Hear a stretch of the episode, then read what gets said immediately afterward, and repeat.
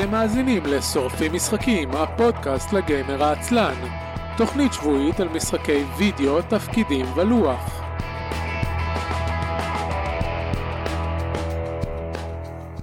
ברוכים הבאים לתוכנית השבועית של שורפים משחקים, עונה רביעית, פרק אחת עשרה. אני אביב מנוח.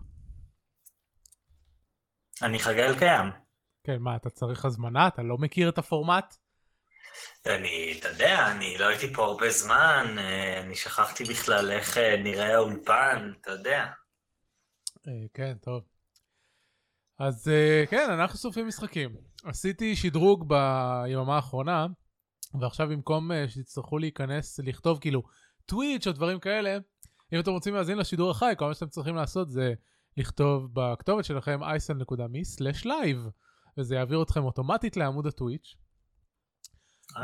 באופן דומה סידרתי קיצורים כאלה גם לספונסרים שלנו, אז אם תכתבו איי סי אן דוט מי סלאש בוקס תגיעו ישר לבוק דיפוזיטורי וכל רכישה שלכם תתמוך בנו, ואם תכתבו איי סי אן דוט מי סלאש דרייב תגיעו לדרייב-טרו אר פי ג'י וגם כל רכישה שלכם תתמוך בנו. אז עכשיו זה קל ופשוט. חוץ מזה אתם יכולים פשוט להיכנס ל-איי סי אן דוט מי ויש שם את כל הפרקים הקודמים ו...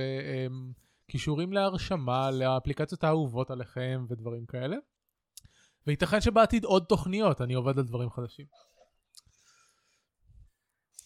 מה, מה שלומך חגי? באמת הרבה זמן לא היית בפרק. הרבה זמן לא הייתי ושיחקתי מלא דברים, אבל כל פעם אתם שואלים אותי מה שיחקנו השבוע, וכזה השבוע במקרה קראתי ארבעים שעות במקום לשחק. אז אני מרמה ומספר מה שיחקתי מאז הפעם הקודמת שהייתי דרך. כן, למנחים פחות תדירים זה מה שיחקת בתקופה האחרונה שמעניין אותך לדבר איתנו.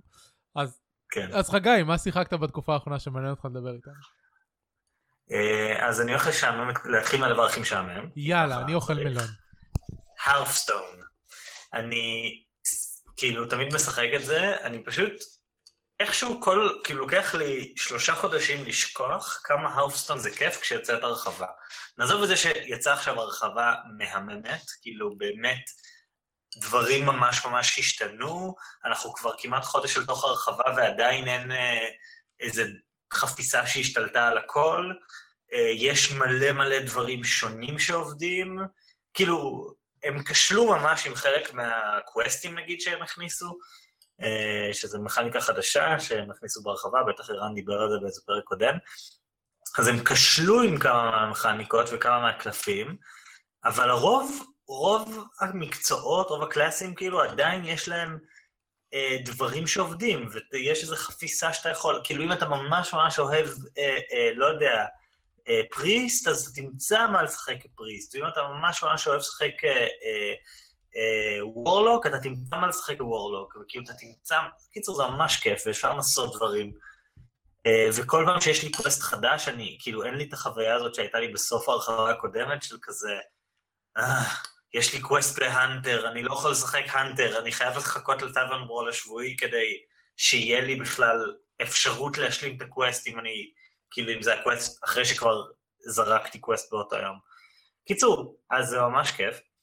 ועם זאת אני ממש כועס על המשחק השבוע, כי אה, אני לא משחק המון, כי משחק אני משחק כזה ברצף כדי לנסות אה, כזה לעלות אה, חמישה רנקס אה, במכה ולהגיע למה שנקרא לרצפת דירוג, לרנקינג פלור, אה, ומה שאני, כאילו ושיחקתי והשגתי רצף ניצחונות מאוד מרשים, פחות או יותר מרנק חמש עשרה עד, עד כמעט רנק עשר, ואז הוא התנתק לי.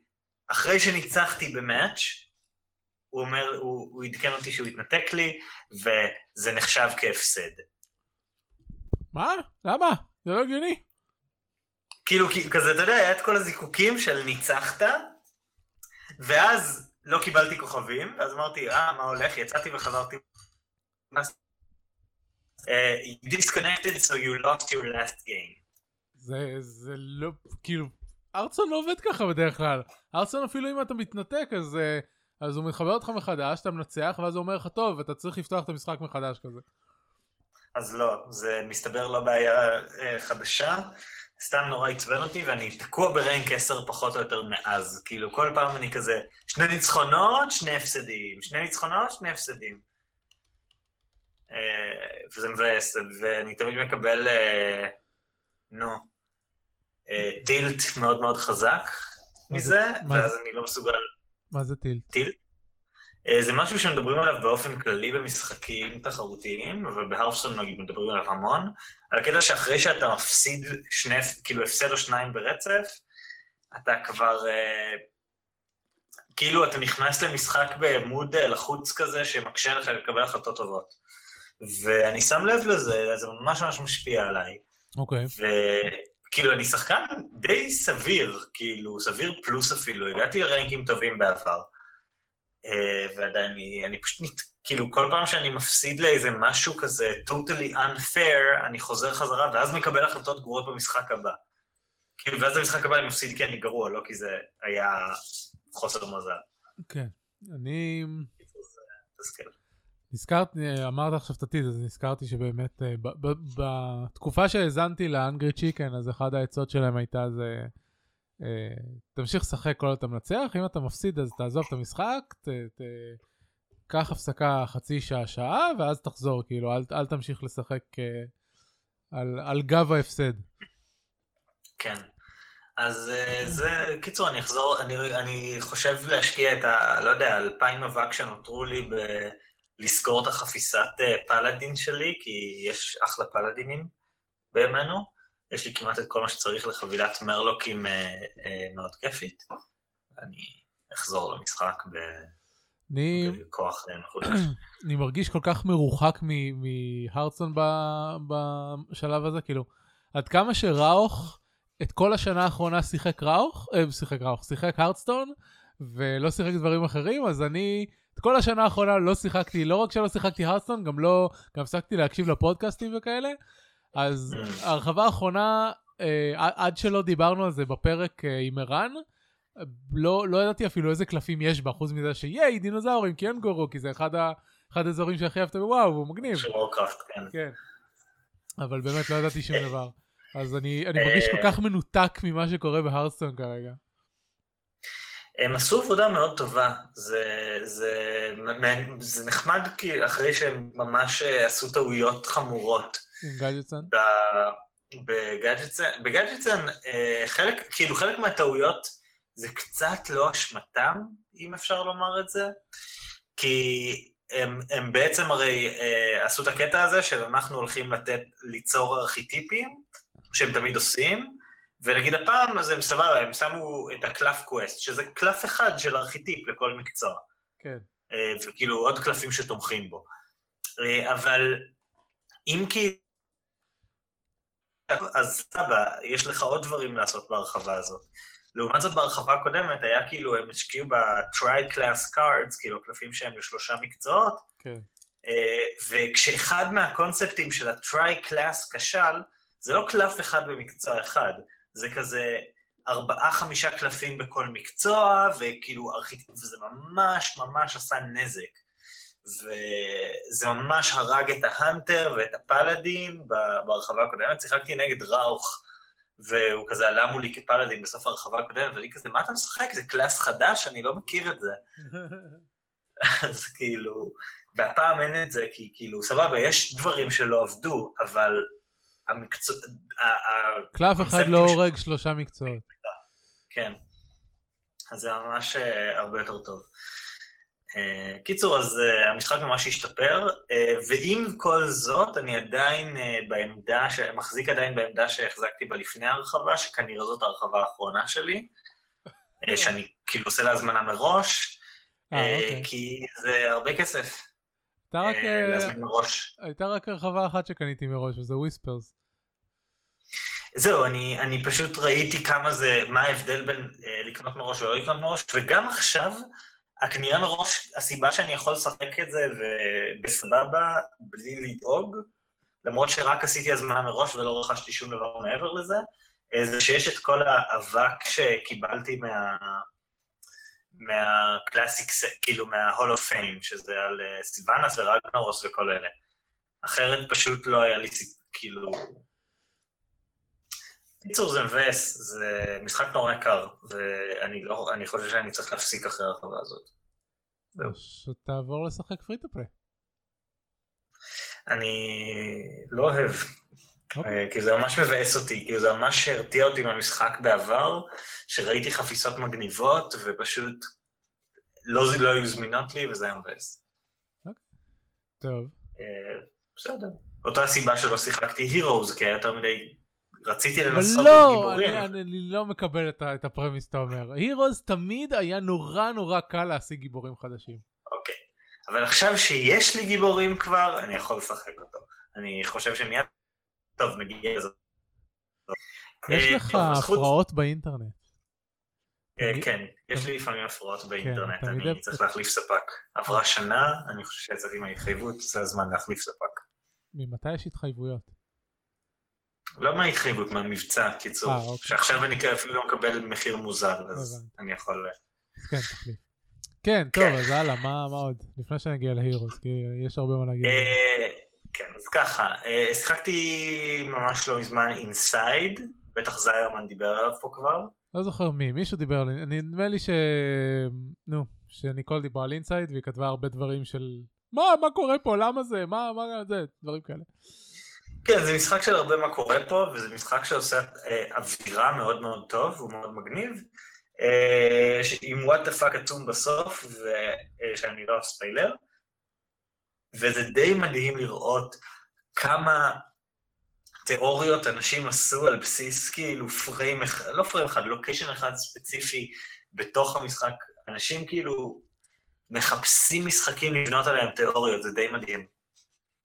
Uh, משחק נחמד, סולידי, יקר הרבה יותר ממה שסביר, לדעתי. Uh, משחק כזה, כאילו, עולה עשרים דולר רגיל, קניתי אותו במבצע של חמישים אחוז או משהו, וזה עדיין לא מרגיש לי שהוא ממש היה שווה את הכסף. של... באמת, עשרה דולר? כאילו, עשרים אני רואה למה הוא יקר מדי, אבל עשרה דולר? אתה לא חושב שהוא שווה עשרה דולר? טוב, הוא שווה עשרה דולר, בסדר, עשרה דולר כן, אבל עשרים דולר, אבל כאילו, תביא, זה משחק של, ששווה עשרה דולר, ואני רוצה לקנות, להרגיש שכאילו ממש קיבלתי אותו באיזה מבצע.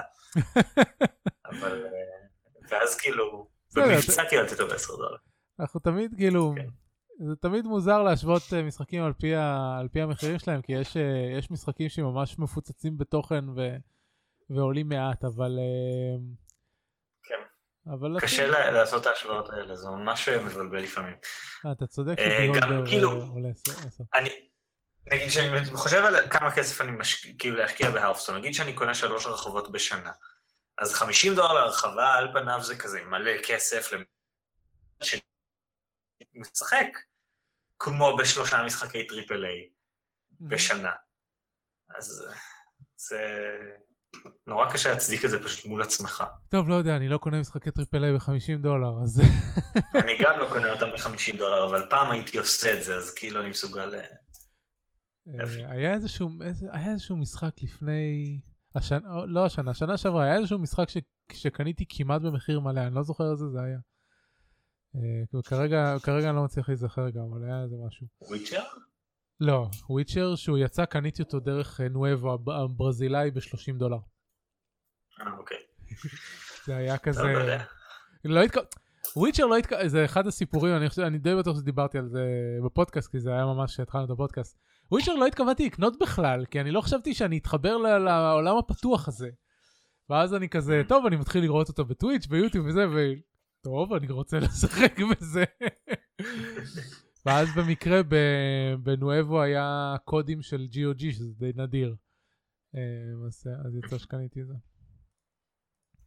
אוקיי, מגניב. אני כאילו, אני עשיתי את זה עם טייטנפול בזמנו, שקניתי אותו ממקסיקו. כן. לנצל את הפרצה של מקסיקו עשיתי כמה פעמים. כן, ואז יש לי חבר שאמר, טוב, זה יותר זול ברוסיה, קנה את זה ברוסית. ללא שום אנגלית. אוי, זאת בעיה. כאילו, הכל, טקסטים, סאונד, כלום. כאילו, אי אפשר לעשות שום דבר. די מטורף. אוקיי, נעבור הלאה מאינסייד. קיצור, אינסייד מאוד מומלץ, אבל אתם צריכים לחכות למבצע. כן, אפרופו רוסית. בהולדר, כתבת בהערות פרק בהתחלה שזה חמש דולר, הוא עכשיו במבצע בחמש דולר, אז מי שממש עכשיו מקשיב או ביום יומיים הקרובים יכול להשיג אותו בארבע וחצי דולר, זה משחק ממש היום וכיפי, לא כיפי, היום, טוב מאוד היום. שומה בעמוד שלו בסטים, אני לא מצליח לגלול את הסקרינשוטים, אני לא מצליח להסתכל לאף אחד מהסקרינשוטים. וואלה, מוזר. גם אני לא, עכשיו איזה מוזר. קיצור, בהולדר זה משחק שבו אתה משחק landlord, כאילו בעל בית, בבניין, כאילו זה לא באמת, זה לא רשמית ברוסיה, אבל זה ברוסיה הקומוניסטית בבירור. ואתה כאילו סוכן, הם, הם כאילו שמים אותך שם כדי לרגל על אנשים. וזה עובד ממש טוב, כאילו אתה, אתה בהתחלה סתם זורם איתם, ואז אתה כזה מנסה לעשות כל מיני דברים אולי לטובת הדיירים או לטובת המשפחה שלך, וזה יכול להתפוצץ לך בפנים, וזה זה ממש מגניב, כאילו אתה, אתה כזה צריך לשאול אנשים, כאילו לשאול אנשים שאלות על אנשים אחרים, ואתה יכול לנסות, כזה אומרים לך לפנות מישהו מהבית, אתה יכול כזה לזרוק אותו לרחוב ובלי שאכפת לך מה יקרה לו, או לנסות לעזור לו להסתדר אחר כך. אז זה in the vein of papers please. כן, כן, יותר, יותר התעסקות מפייפרס פליז, פייפרס פליז הוא הרבה יותר פשוט. כן, אני, אני רואה פה מסקרין שזה, זה, זה מזכיר קצת מבחינת המבט את uh, Fallout Shelter, מבחינת המבט הצדדי על, על המבנה. כן, כן, אני משלה את זה, נכון. Uh, זהו, קיצור זה ממש טוב, uh, אני לא ידעתי כאילו שהמשחק הזה הוא כאילו שאפשר למות בו נגיד, אז אפשר למות בו. זה מצחיק, אני עכשיו גולל. Just remember, your choices have consequences, and you will have to deal them. וכזה, אה, אז זה שדייר אחד, זה מיני ספוילר, אני לא חושב שזה מספיק ספוילר כדי שתהיה בעיה. דייר אחד בא ואומר לי, היי, אתה רוצה, שלום, אני מוכר קופסאות שימורים, אתה רוצה להרוויח כסף על הקופסאות שימורים? אני כזה, כן, בטח, אני רוצה את זה. הוא נותן לי לקופסאות שימורים, אני מחפש למי למכור אותם, אני מדבר עם מישהו, הוא אומר לי, אני לא מתעסק בקופסאות שימורים, אבל אשתי כן. אשתו אומרת, יואו, אני אוכל להכין אוכל לכל המשרד, אני אשלם לך בשמחה. קונה את זה, הבעל חוזר מהחנות, הוא אומר לי, הקופסאות שימורים שלך הרעילו את כל האנשים במשרד של אשתי. כזה, ואז יש לי כזה ארבע אפשרויות, לשחד אותו במלא כסף כדי שישתוק, לאיים עליו, זה עולה לך במוניטין, כדי שישתוק, להתעלם ממנו, או להגיד לו שמי מכר לי את זה. אני כזה, אף אחד מהאופציות לא נראתה לי טובה, אז פשוט אמרתי לו, כן, ההוא מכר לי את זה. אז הוא הלך והלך איתו מכות. ואז הבן אדם שמכר לי את זה, כזה, אני בא אליו ואומר, היי, אתה יכול לעזור לי להשיג מסמכים בשביל הבן אדם השלישי שצריך מסמכים? אז הוא אומר לי, אתה סיפרת עליי ויורה בי. ואני כזה, לא ידעתי שאפשר למות, מה, ישבתי כאן מול המסך כזה, מה, אני מת? זהו, ככה זה נגמר. וכן, ככה זה נגמר. ברוסיה קומוניסטית, דיירים יורים בך. מצוין, האמת, עשית לי חשק לבדוק אותו, למרות שאני כרגע ב... ב... איך קוראים לזה? בהפסקה מקניית משחקים, אז אני לא אקנה אותו עכשיו, אבל בכל זאת אין אותו ב-ג'י או ג'י גם. אבל עשית לי חלק, אז מתי שאני אנסה אותו? מסתבר שהוא קיבל מלא פרסים. כן, כן, הוא באמת קיבל מלא פרסים.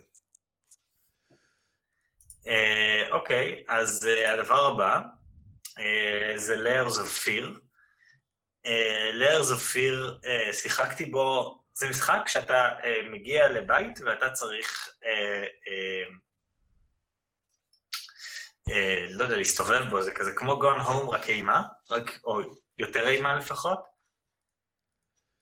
אז כאילו נכנסתי לשם והתחלתי כאילו להסתובב בבית הנטוש וזה, ואז באיזשהו שלב הסתכלתי על איזו תמונה והסתובבתי, והיו שם ספרים שמסודרים בצורת בן אדם, וזה היה מפחיד, ואז עשיתי רייג' קוויט וביקשתי איך זה. זה לא רייג' קוויט, זה הורר קוויט. כן, ואז פשוט אמרתי, טוב, אני הולך פשוט לראות את העלילה של המשחק ביוטיוב או משהו, ועלילה גם כן. במקום שחק, כי אני לא מסוגל. זה כמו שבזמנו, נגיד, לא הצלחתי לשחק סלנדרמן. כי זה היה מפחיד. רק מהסקרינשוטים שהמשחק הזה, אני רואה שזה משהו שאני לא צריך לשחק. אבל זה נקודה טובה לזכות זה. לזכות המנגנון החזרים של סטים. כן, אתה יכול להתנסות לזה. אחרון בתחום משחקי המחשב, זה מה ש... אני חושב שאנחנו נדבר על זה בחלק שלך דווקא, לא? אנחנו נדבר על זה בחדשות, בעיקרון השארתי את זה לחדשות, אבל מה שאתה רוצה. טוב, אז נמתין עם הירוס ולסטורם, כי לא ממש שיחקתי לו, זה רק התלהבות. רק התלהבות, כן, גם אני. סטוב? כן. אז אני אגיד משהו משחקי לוח רק, שזה דילמה, אני רוצה לשמוע מה אביב חושב על זה. אז טוב שאני פה. שיחקתי כל מיני, כן, שיחקנו, אנחנו, יש לנו חבורה שמשחקת לא מעט משחקי לוח, ובזמן האחרון שיחקנו בעיקר משחקי מסיבות כאלה, קודם זה ספייפול, כי הם כאלה נורא כיפים ומהירים וזה. מה זה ספייפול?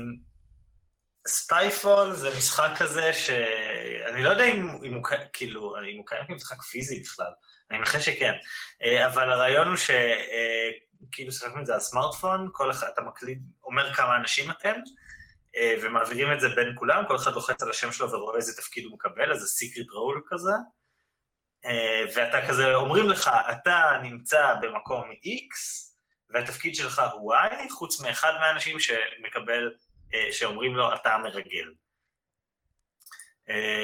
ואז המרגל, כי ואז כל פעם בן אדם אחד שואל בן אדם אחר שאלה, ו- וצריך כזה, דרך השאלות והתשובות, צריך להבין איפה כולם נמצאים, וכולם צריכים להבין מי המרגל. Okay. דרך השאלות והתשובות. אז נגיד, אני, אם, אם אנחנו על צוללת, אני יכול לשאול אותך, איזה ריח נורא דומיננטי פה, ואז אני אראה אם אתה בכיוון או לא בכיוון, וכאלה. אוקיי, אז סוג של מאפיה וורולף, רק קצת שונה. כן. זהו, אבל, קיצור, אבל אנחנו משחקים את זה כי יש לנו חוויה שאנחנו לא יודעים איך להתמודד איתה, ממשחקים תחרותיים מרובי שחקנים. בואו נדבר שנייה על קטן. נגיד שאני, אתה... זו הדוגמה שכולם הכי, שאחרים האנשים מכירים, אז נראה לי שזה פשוט הכי קל להדגים איתה. אתה יודע כמה שאני לא שיחקתי קטן. נגיד, אבל אתה יודע מה זה, נכון? בעיקרון, כן. כן. אז נגיד שאתה, אני וערן משחקים קטן. עכשיו, אני הייתי בדרך להשיג, לא יודע מה, איזשהו הישג, ואתה העפת אליי את השודד, ובגללך נהרס לי המשחק, ואתה כאילו, לא יודע, דברים התרחשו, ועכשיו אני כועס, כאילו, אתה אשם בזה שאני לא יכול לנצח, אתה, אני לא יכול לנצח, אתה וערן מתחרים, ובגלל שהמשחק קורס, אם אני אקום מהשולחן ואלך, אני כלוא בעצם במשחק שבו אין לי שום דבר לעשות. סיטואציה קורית הרבה במשחקים עם יותר משני שחקנים. אוקיי. שהם תחרותיים. מה לגיטימי, האם לגיטימי מבחינתי לנקום בך?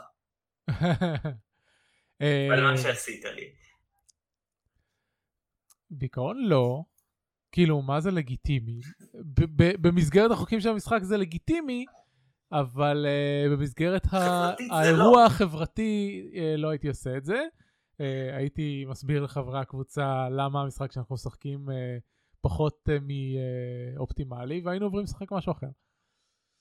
כן, אבל בקיצור, אז נגיד בקטן זה יותר קל, כי אין אימות ישיר כמעט אף פעם, נכון? כאילו, כל זה כזה, אני יכול לדפוק שודד, כאילו כשגלגלתי שבע, אז זהו, אז כאילו אין לי עכשיו מה לעשות עם זה. אני חייב להזיז את השודד. הקטן מבוסס בחצי ממנו בערך על מסחר, אחד מול השני, אז כן, אני לא יכול להרוג דברים של האויב, לא משנה שיש חלאים, אבל אני לא יכול כאילו לפגוע בך ישירות, אבל אני כן יכול לעשות לך דווקא במסחר וכולי. זה כן משחק של... זה לא... כאילו, יש משחקים תחרותיים עם רמות הרבה פחות של אימות. לצורך העניין, לורדס אוף ווטרדיפ. לורדס אוף ווטרדיפ, הדבר היחיד שאתה יכול לעשות בתור אימות זה לשחק אינטריג קארדס, וכל השאר, ולשים את ה... ולגנוב למישהו מקום, או לקחת משהו שהוא לא אופטימלי בשבילך, כדי לחסום מישהו אחר, כל מיני כאלה. יש אופציות. אני פחות מחשיב במשחקי הצבת עובדים חסימה של מישהו בתור אימות. אבל בסדר. כן, אני מסכים איתך. אבל יש כאן, אז כאילו ברור שפה זה איכשהו פחות לגיטימי, למרות שעדיין יש פה את השאלה של מה הבן אדם הזה יעשה עכשיו. כאילו הבן אדם עכשיו, הוא לא יכול לנצח, אני... בסיטואציה הזאת לא יכול לנצח יותר, אני לא יכול לפרוש מהמשחק, כי המשחק דורש עוד שחקן, ואני במצב מבאס עכשיו, אז סבבה שפה זה כאילו פחות אה, עובד לדפוק אנשים, אבל נגיד שאנחנו משחקים משחק יותר מתוחכם, אה, יש משחק שאני מכיר שנקרא טייני אפיק, שאנחנו משחקים הרבה בחבורה שלנו, טייני אפיק קינגדומס, שיש לו מכניקות בעייתיות עם אימות, כאילו התקפה, כאילו מלחמה היא תמיד בעייתית, אבל נעזוב את זה רגע, נגיד, אתה התקפת אותי, הייתי צריך להשקיע משאבים במלחמה, אז ניצחת אותי, אז גם איבדתי את המשאבים שהשקעתי במלחמה, וגם את המיפל שהתקפת. עכשיו אין לי סיכוי לנצח, כי המשחק הזה נורא, כאילו, אתה יכול, אם אתה נופל, if you fall behind, הסיכוי שלך להדביק את הפער נורא קטן. אבל יש, זה משחק שיש בו דיפלומטיה, יש כאילו אפשרות להיות ביחסים בשלום עם מישהו אחר.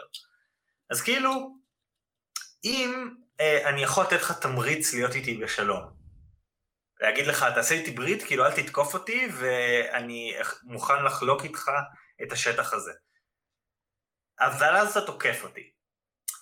אם אני לא, אם אני אתנוקם בך, יצרנו בעיה, כי עכשיו, בגלל מעשה של מישהו שהחליט לשנות את תנאי הניצחון שלו, נקרא לזה, כאילו שהוא שינה את המטרה המשחקית שלו, אז, אז אתה עכשיו לא יכול לנצח.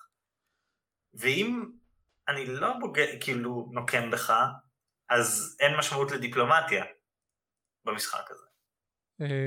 טוב, כמה, מה האורך של המשחק? שעה. אוקיי, אני אגיד לך דבר כזה. אני, כאילו, אני, אני, אני אישית, אני פחות אדבר עכשיו על, ה, על המוסכמה החברתית בעניין הזה, אבל אני אישית פחות אכפת לי מה יקרה בסוף, ואני יכול ליהנות גם ממהלך המשחק או משהו. לצורך העניין, בלורד אוף ווטרדיפ, גם אם אני יודע שאני עכשיו בהפרש, כאילו מאחורה מאה נקודות, אני עדיין יהיה לי נחמד להמשיך אה, לשחק את המשחק משהו, גם אם אני יודע שאין לי סיכוי לנצח. ובמקרה שתיארת עכשיו, אני אעשה את מה שנכון משחקית, כאילו אם הוא שבר ברית וכי הוא החליט שזה הוא עושה ככה, אז אני לא יודע, אני, אפילו אם אני לא יכול לנצח, אני אעשה את הדבר שהגיוני משחקית הבא שלי, ואני אמשיך ויזרום, במיוחד שאתה אומר שהמשחק הזה לוקח רק שעה, אז אני חושב שאפילו לא הייתי מתעכב על זה in the moment. כן. אני מבין אותך, אני פשוט בדרך כלל עובד הפוך, כאילו אני זוכר בעיקר את החוויות שלי מהצד מפסיד של דבר כזה, כי כשאני כאילו בוגד במישהו במשחק, אני יוצא מנקודת הנחה ברגע שאני בוגד בו, שיש סיכוי סביר שהוא ינקום בי, כאילו אני, אני לא משקלל רק את מה הסיכוי שלי עכשיו, אלא מה הוא יכול לעשות לי אחר כך. ו- ואז כאילו אם אני תוקף, בוגד בך ואז אתה הורס לי, כאילו מונע אם היית ניצחון, אז מגיע לי, אני לא נערכתי נכון. אוקיי. Okay. ואז מצד, ומצד שני, כאילו, אני נוקה ממש חזק כשאני מפסיד. כאילו, כשמישהו גרם לי להפסיד, אני, כאילו, אשמיד אותו. וזהו, נתקענו עם המצב הזה. והדבר העיקרי שמצאנו כרגע, ואנחנו צריכים לעשות לו פלייטסט, ובגלל זה בעצם בכלל העליתי את זה, כי זה נראה לי משהו שיועיל לאנשים אחרים שיתקלו בזה, בסיטואציה הזאת. זה, uh, החלטנו להגדיר בפעם הבאה שאנחנו משחקים את המשחק הזה, uh, סטטוס של שחקן פורש. Uh, זה אומר, אני שחקן שלא יכול יותר uh, uh, uh, לנצח במשחק, כאילו הוצאתי את עצמי מה, מה out of the running for first place. Uh, ברגע ש...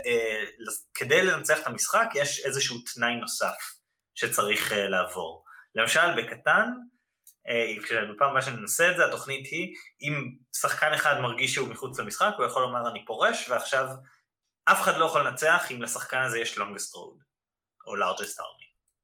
אוקיי. שזה, לקחנו את זה משחמט, כאילו שבשחמט לפעמים אתה רואה שאתה מפסיד, ואז אתה יכול, אני לא יכול לנצח את זה כבר, אבל אני יכול להוביל למצב שיש טקו. נכון.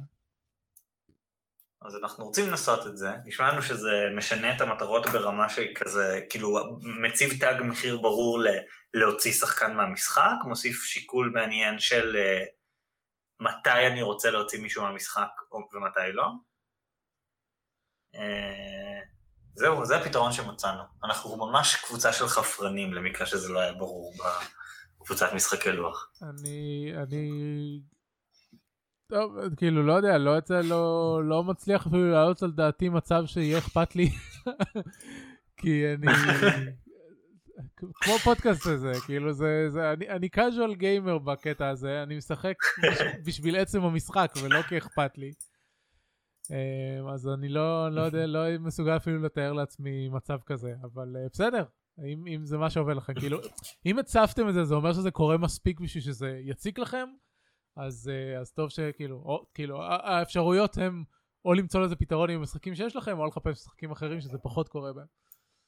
כן. כי, כי יש משחקים עם רמות שונות של אימות, ואז זה פחות בעייתי. זה, זה האופציה השנייה, אנחנו מחפשים דברים, הבעיה שאנחנו כולנו מתים, כאילו איזה משחקים אנחנו קונים, את המשחקים שהם בטופ רייטד של בורד גיים גיק, וכמעט כול, כאילו יש שם משחקים סופר אגרסיביים, כאילו... אבל זה לא מדד נכון לפיו אמורים לקנות משחקים. זה כמו שתלך עכשיו ותקנה בסטים רק את מה שיש להם תשע במטה קריטיק. האם זה מדד טוב לאיכות משחקי מחשב? לא.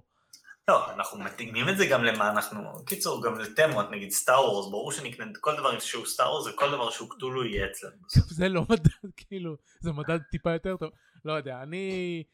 אני עובר על גיימפליי ביוטיוב, אני יודע שיש אנשים ספציפיים שהסגנון שהם אוהבים מאוד דומה, אותו דבר תחלף עם משחקי מחשב, אני יודע שיש יוטיוברים מסוימים שהסגנון שהם אוהבים מאוד דומה או להפך, מאוד לא דומה לסגנון שלי ולפי זה אני יודע אם אני אוהב את המשחק או לא. זאת אומרת, כמעט כל מה שרדו אוהב, גם אני אוהב, כי הוא אוהב...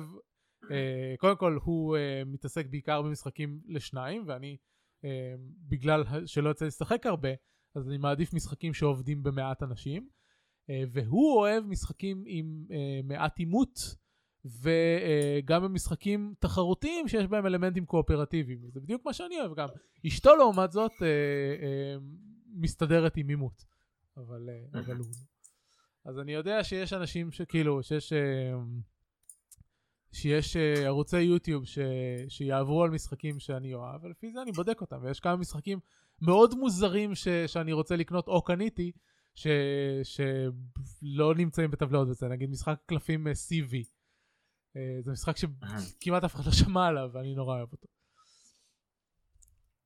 קיצור, תמצאו לכם פרמטרים שונים. אין לנו כאלה, אבל כאילו אנחנו לא מכירים, אנחנו רק יודעים ש... לא יודע, אנחנו מסכימים...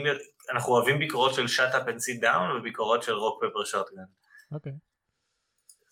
פשוט לא... פשוט הם... אבל הם... אין להם העדפה ברורה, כי זה לא בן אדם אחד, בין השאר.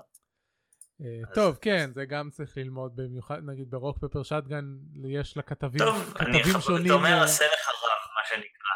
כן. אוקיי. מה שאני אומר בפועל זה לא לקנות משחקים על סמך הציון שלהם. לא, אנחנו לא קונים רק על סמך הציון, אבל כזה, אתה יודע, אנחנו מגדירים קריטריון, אנחנו רוצים משחק, כאילו משחק מסוג X, ואז אנחנו מחפשים את המשחק הכי מדורג הכי גבוה הרלוונטי. טוב. בסדר. יאללה, תורך. תורי. Go, go for it. טוב שאתה נמצא, כי כשאתה פה, זה, זה הפרקים עם החפירה על משחקי תפקידים.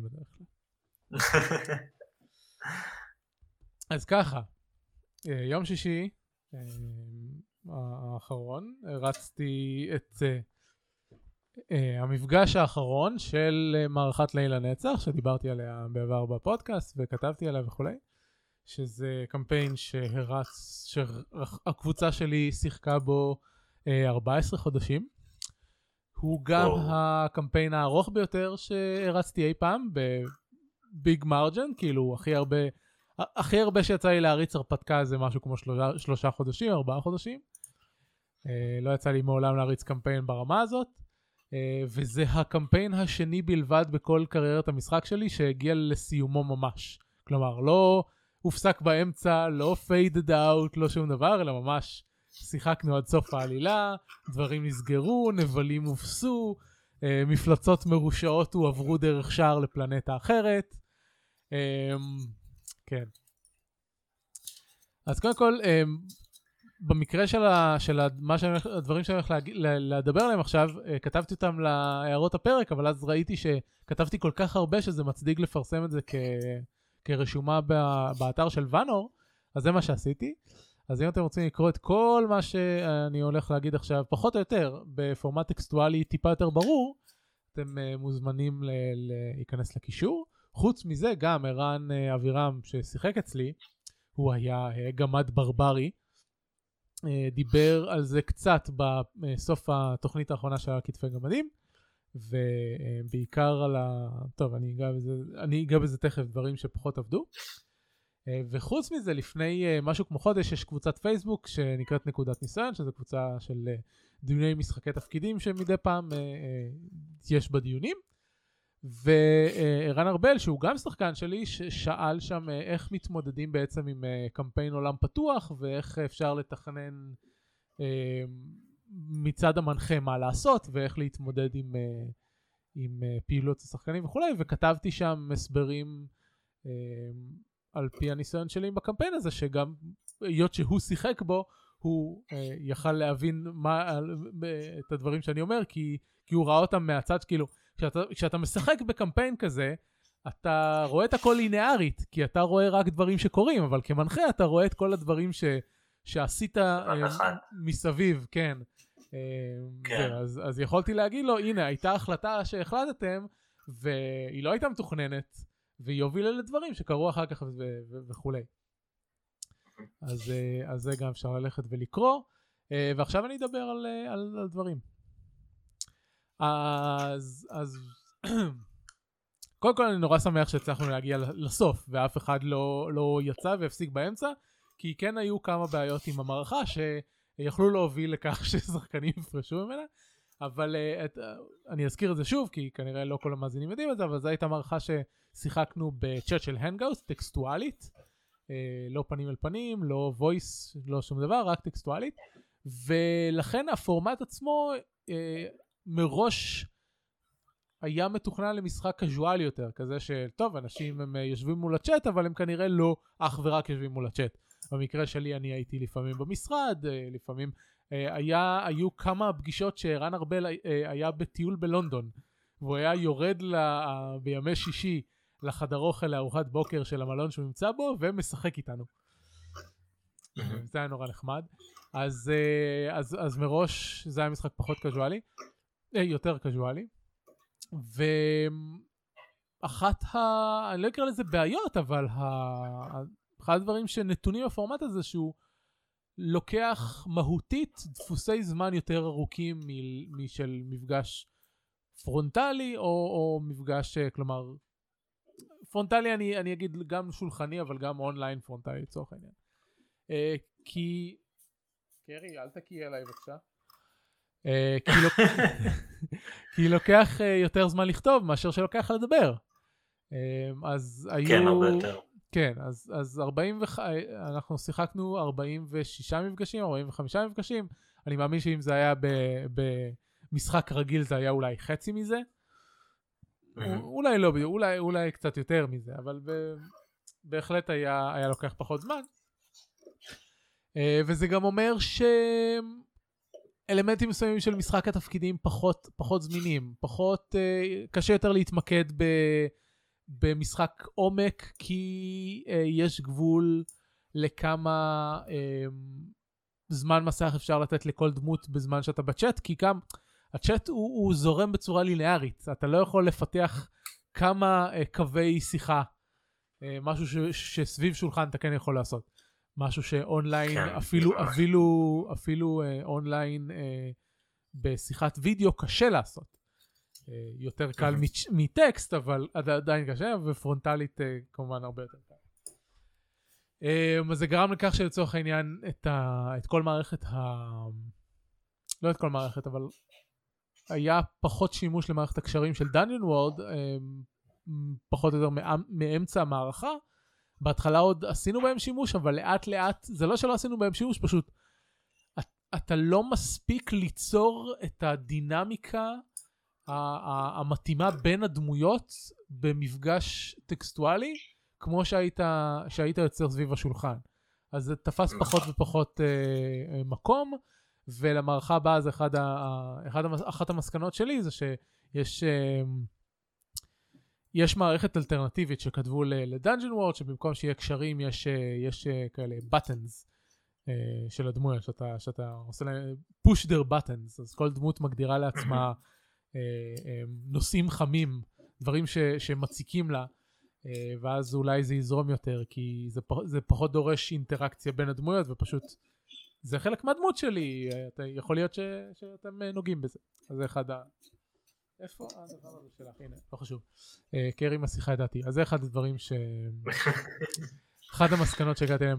אה, כשעבדתי במקן, היה לנו פורמט לסיום פעילויות, אה, פעילויות פרסומיות, ש, שמחלק את, ה, את המסקנות לעובד, לא עובד וחסר.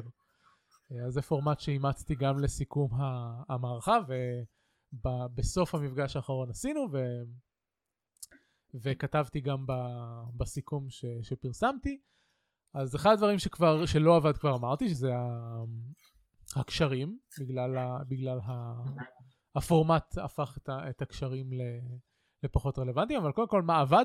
הפורמט בגדול עבד, הפורמט נכנס גם לעבד וגם ללא עבד, כי חצי מהקבוצה אהבת הפורמט, והיה לה טוב. אני, כאילו, לי בתור מנחה, אני מאוד נהניתי להנחות ככה, ואני רוצה להמשיך להנחות ככה. ובגדול, אני, אני חושב שזו צורת משחק ממש סבבה. בנישה שלה, כאילו, זה לא, זה לא מסוגל להחליף משחק שולחני מלא, אבל זה כן נותן סוג מסוים של משחק תפקידים, וזה סבבה, ואני, וזה נחמד לי. שניים מהשחקנים האחרים גם נהנו מזה מספיק ורוצים מספיק בשביל להמשיך למערכה הבאה, ושניים לא, שערן ורם זה אחד מהם, והוא היה, הוא מכל הקבוצה היה הכי, הכי איבדתי, איבדתי, זהו, הכי פחות נלהב, כי הוא יצא שהוא לא הצליח כמעט בכלל להתחבר לכל מה שקרה. בפורמט הזה, הוא, בגלל, בגלל שזה היה יותר קזואלי ופחות, כאילו, פחות היה, צריך לשבת ולהתעסק עם זה, אז בסופו של דבר, הוא, זה, זה, הוא, הוא לא הצליח להתחבר, לא באופן כללי למערכה, וגם הדמות שלו יצא שהוא, שהוא יצר דמות שהיא הכי פחות משולבת בכל מה שעשינו, ובאופן, אז, אז באופן כללי הפורמט הזה הכי פחות אהב, עבד בשבילו. זו פעם השנייה שאני ואירן שיחקנו ביחד בצ'אט, פעם קודמת הוא הנחה, וזה קמפיין שנפסק אחרי משהו כמו שלושה חודשים, והפעם אני הנחתי, והוא הוא, הוא לא אהב את זה ברמה שהוא לא ירצה לשחק ככה יותר, אלא אם כן זה יהיה משהו מאוד ממוקד ומאוד ספציפי. אני מדמיין את עצמי יותר בצד שלו מאשר בצד שלך. אוקיי. אני בתור מי שממש היה מתוסכל מקמפיינים אינטרנטיים. טוב. אני אגב מצאתי, עכשיו ניסיתי בחודשיים האחרונים בערך, חודש וחצי, יש קבוצת פייסבוק שנקראת משחקי תפקידים לפורצוף, שזה, היא משחזרת את משחקי הפורומים של פעם, בפייסבוק. כן, ראיתי את זה.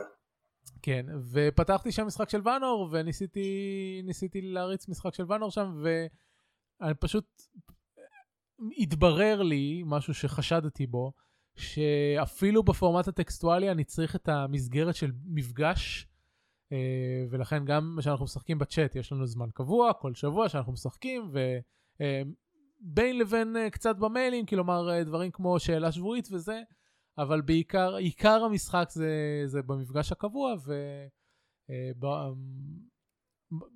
הייתי בתור נער משחק המון במשחקי צ'אט, אבל מסתבר שהיום אני פשוט כמעט ולא מסוגל להגיע לזה כמו שצריך.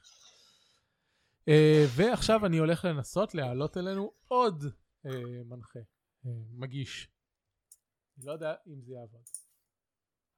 אוקיי, אוקיי.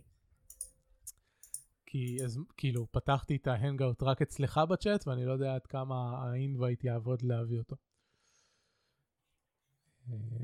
טוב, נראה. מה עוד עבד? כאילו הפורמט עבד בגדול, כלומר למי שמתחבר, הוא עובד, הוא עובד בסדר עבור המשחק, בלי קשר שיש חלק, יש אנשים שפחות מתחברים אליו. השיטה בתוך הפורמט עובדת טוב, שיחקנו דאנג'ן וורד, שיטה מאוד קלה בחוקים, היא דורשת מעט גלגולי קובייה, והגלגול קובייה של ההנגאוט הספיק לזה, היא לא דורשת יותר מדי חישובים, יותר מדי שטויות, אז, אז היא מאוד, היא מאוד מקלה ומאוד, זה היה סבבה.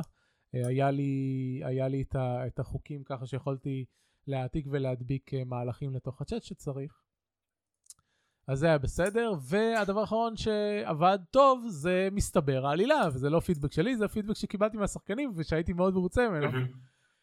אז כן, אמרו שמאוד אהבו את העלילה, ואמרו שהסיום היה אפי, והרבה, המון, המון דברים טובים שצרחתי לשמוע, שזה נורא נחמד, כי אני הרגשתי ברמה, בשלב מסוים שהתפזרתי יותר מדי, ונתתי יותר מדי אה, אה, קצוות חוטים ו, ופרטים, וחששתי, חששתי שאני מאבד אותם.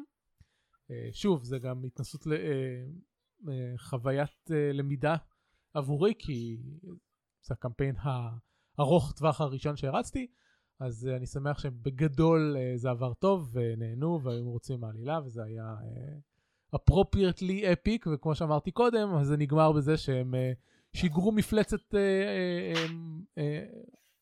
מאוד מאוד רעה לדרך שער לאיזשהו כוכב אחר.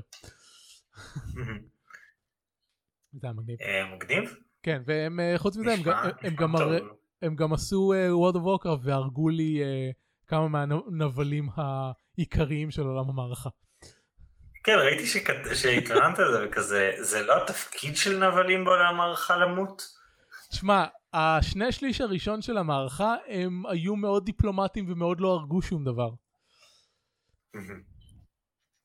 זה כזה, אתה יודע, זה כמו חוק גודווין שכל דיון אינטרנטי בסוף ידרדר להשוואה לנאצים. אז אותו דבר, כאילו, אני לא יודע, חוק משהו אחר, צריך למצוא שם לבן אדם הזה, חוק לירוי ג'נקינס. כל, כל מערכה בסוף תידרדר לזה שהשחקנים הורגים איזה אן פי סי מרכזי. טוב, לא כל מערכה, זה כאילו, כן יש דברים יותר נדירים, אבל זה כזה, זה קצת ככה, במערכות הרפתקאות קלאסיות נגיד זה ככה. זה ממש... האמת שה... או, בוא נראה, האם המגיש... יאי, שלום, עידן. שוב. דבר רגע? שמעתי את זה אומר שוב? כן. שזה כמו שומעים אותי, אבל רק ההתחלה של שומעים אותי. נכון. לא שוב. עכשיו שמענו אותך שוב מקוטע. לא שוב.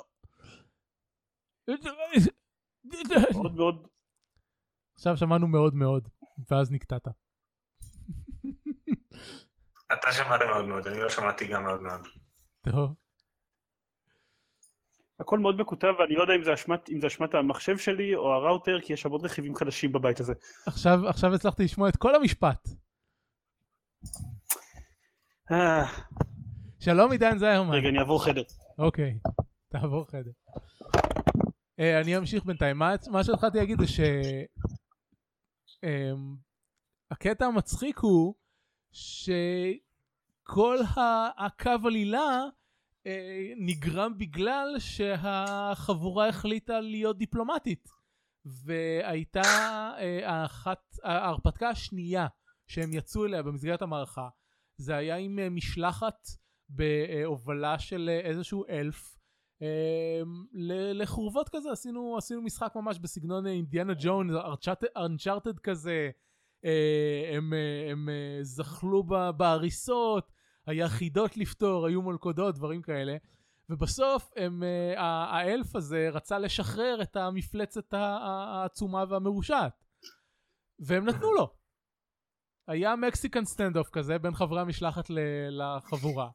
והם דיברו ודיברו, ואז הם הסכימו לו לקחת את המפלצת וללכת. ואני נורא שמחתי.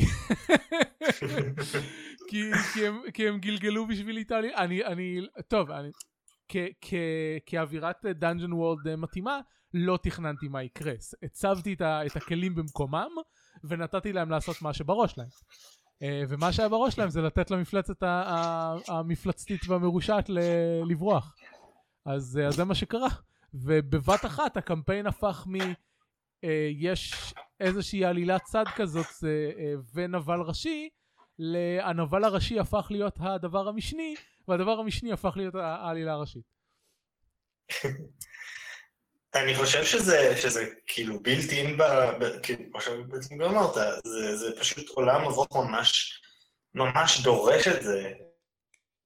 כאילו, העובדה שאתה, הצורה שהוא מכווין אותך לתכנן, יוצרת לך את הקווים העלילתיים האלה. יש לי חבר שמנחה מכשפות הלילה, שזה קמפיין, שזה גם שיטת עולם ה, כאילו, מנוע אפוקליפסה, אחת מהטובות יותר בז'אנר, ושם הוא כאילו, כשהוא התחיל להנחות את זה, הוא אמר, וואו, אחרי שנים שאני מתעסק בקמפיינים, כאילו, ולא מצליח לפתור את איך עושים עלילה, פתאום יש לי שיטה שנותנת לי כלים ממש ברורים למה זה עלילה, איך היא נראית, איך לנהל אותה, בלי לתכנן מראש, וכאילו, איך... איך לגרום לדברים להתפתח. עכשיו, עולם המבוך ידידותית נורא לשחקנים מבחינה מסוימת, אז היא לא מגלגל, כאילו, תנסה זאת השוואה לאיך עולם המבוך מגלגל את עלילה, לעומת עולם האפוקליפסה המקורית או מכשפות הלילה, והמהלכים פחות בנויים לזה. היא עושה את זה טוב, כי כולנו יודעים איך מתנהל משחק די אנד די וידעת, אבל... יש איזה, כאילו, יש איזה קסם בדבר הזה שמאפשר לך לא לתכנן יותר מדי, להצליח לאלתר בצורה אפקטיבית, ולזרום עם העלילה בצורה ש... שכאילו, מצוגעת לתפקד לאורך הרבה זמן. כן. כשאני... אני כן חושב שיש איזו מגבלה שהדבר הזה נתקל בו, שזה כאילו, כשמשחקים את הקמפיין של עולם האפוקליפסה, העולם מבוך יותר מדי זמן, שאני חושב שהייתם נתקלים בזה, כאילו ארבעה עשר חודשים, אם זה היה פיק פנים על פנים, הייתם נתקלים בזה. שבאיזשהו שלב המנחה מרגיש, וראיתי את זה קורה להרבה מנחים שהשתמשו בזה לאורך זמן, שהמנחה מגלה שכזה, וואלה, פתאום, כאילו, יש גבול לכמה ה-crazy shenanigans שהעלילה בכל מקרה יוצרת לי, יכולים לעבוד בלי שאני אכניס לשם input. אני לא יודע אם היינו מגיעים לזה, כי כלומר כבר בנקודה שסיימנו, בשליש השני של המערכה, עד לנקודה שסיימנו, היא מאוד התהדקה והתמקדה במשהו אחד מאוד ספציפי. כבר כאילו זה היה race to the finish כזה של אנחנו יודעים מי הנבלים, אנחנו יודעים מה הם רוצים לעשות וכולי, אנחנו יודעים איפה הם, ואנחנו, זה הפך להיות מ... חבורת הרפתקנים מטיילת בעולם וקוראים לדברים, לקוראים דברים בעולם ואנחנו רוצים לעצור אותם. אוקיי, סבבה, זה באמת נשמע הרבה יותר, כאילו לא נשמע שזה יכול להתפרק, אז זה נחמד. כן, וחוץ מזה שאנחנו היינו על סף, החבורה הייתה כבר דרגה תשע, זה אומר שבדאנג'ן וורד פשוט מסיימים אחרי שעולים אחרי דרגה עשר, כאילו עולים לדרגה עשר, ואם מצוברים מספיק נקן לדרגה אחת עשרה, השחקן צריך או להחליף דמות, או להחליף מקצוע לדמות, או משהו כזה, ואז בכל מקרה היינו, היינו כאילו סוגרים את ה... סוגרים את המערכה. אני, כשהיינו בדרגה שש או שבע, אני דאגתי שאנחנו מתקדמים מהר מדי, ושאני לא יספיק לסיים את המערכה בזמן, ואז גיליתי שהם תכננו את זה כמו שצריך, וגם לא רק שאתה כמובן צריך יותר נקן לעלות דרגות, אלא גם שאתה מקבל פחות נקן בכל מקרה, כי היות שאתה מקבל נקן על החטאות, ואתה נכשל פחות כשאתה עולה דרגות, אז אתה מקבל פחות, וזה שהקשרים לא עבדו לנו כמו שצריך, עוד יותר הפחית את הקבלה של הנקן. זה. כן, מה... תודה. אז מה עוד היה לי פה ש... שכתבתי בחס... בלא עבד, אז דיברנו על לא עבד מבחינת ה... יש שחקנים שלא התחברו לפורמט הזה. הדבר השני שלא עבד, ושזה ערן דיבר על זה בפרק של כתפי גמדים, זה שהפורמט פחות עובד לטווח ארוך, כשמתמקדים בעלילת העל, וגם אני הרגשתי את זה בנקודה מסוימת של היו המון פרטים שצריך לזכור, וכאילו בדרך כלל יש את האקסיומה הזאת של, לא אקסיומה, אבל יש איזשהו, איזושהי הבנה של המנחה, אם, אם השחקנים לא זוכרים משהו, אז, אז הם לא זוכרים משהו, וזהו. אבל בנקודה מסוימת זה היה לא מועיל לחוויית המשחק. אז אני כן הזכרתי פרטי מידע שהם היו צריכים לדעת, כדי לא למנוע מהמשחק להתקדם. אתה חושב שזה מיוחד, כאילו שזה יוצא דופן במשחק צ'אט? לא יודע. כאילו בהשוואה למשחק רגיל? לא יודע. אין לי דרך להשוות, כי אני גם כשחקן זוכר הרבה יותר מדי דברים. כלומר, אני עקבתי אחרי כל הקמפיין של עצמי, בהתחלה כתבתי המון, אבל בשלב מסוים הפסקתי לכתוב, ועדיין הכל היה בנוי לי בראש, אבל גם בתור שחקן, אני, אני, זה, זה, זה קורה לי ככה. אני לא יודע, אני לא יודע עד כמה, כלומר, ערן אבירם טוען שכשהוא נמצא במשחקים פרונטליים, והוא יותר מרוכז ויותר engaged עם המשחק, אז הוא גם מסוגל יותר לתפוס פרטים. ואולי הוא יבוא בפרק אחר ויחדד את מה שאני אומר.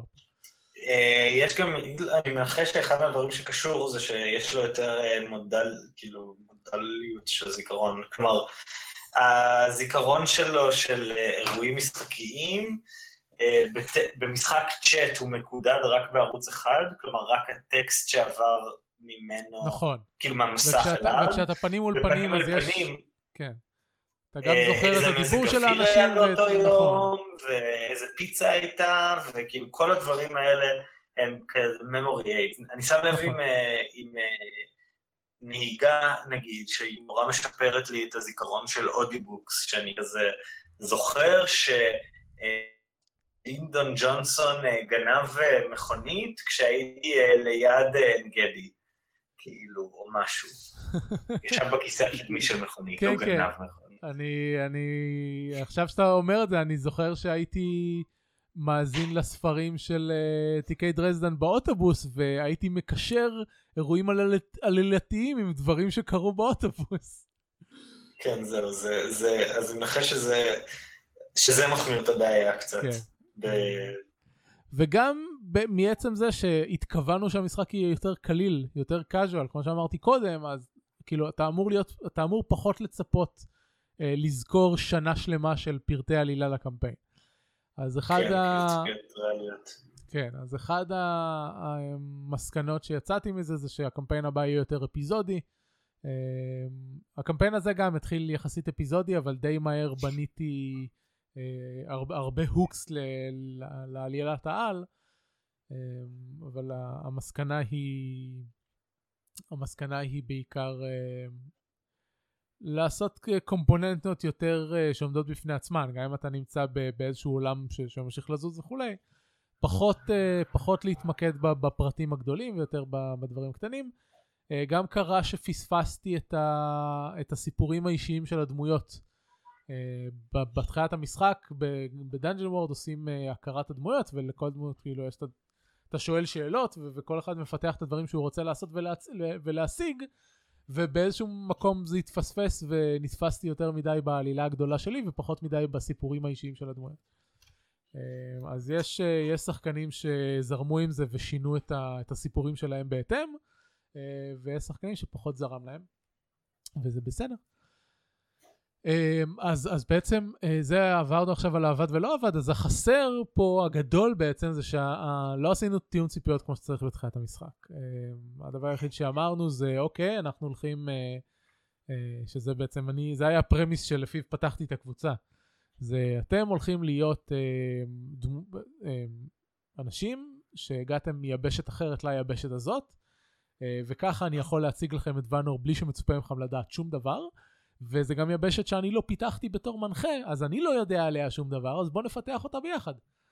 אז זה היה כל הפרמיס של הזה, וזה כאילו, על זה בנינו, הם היו זרים,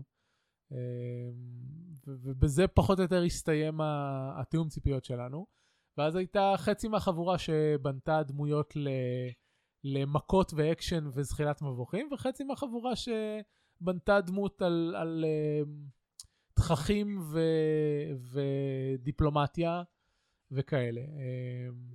אז יצא שהדמות הברברית של איראן, בנקודה מסוימת במערכה, היה לה פחות מ-עשרה אחוז מה לעשות.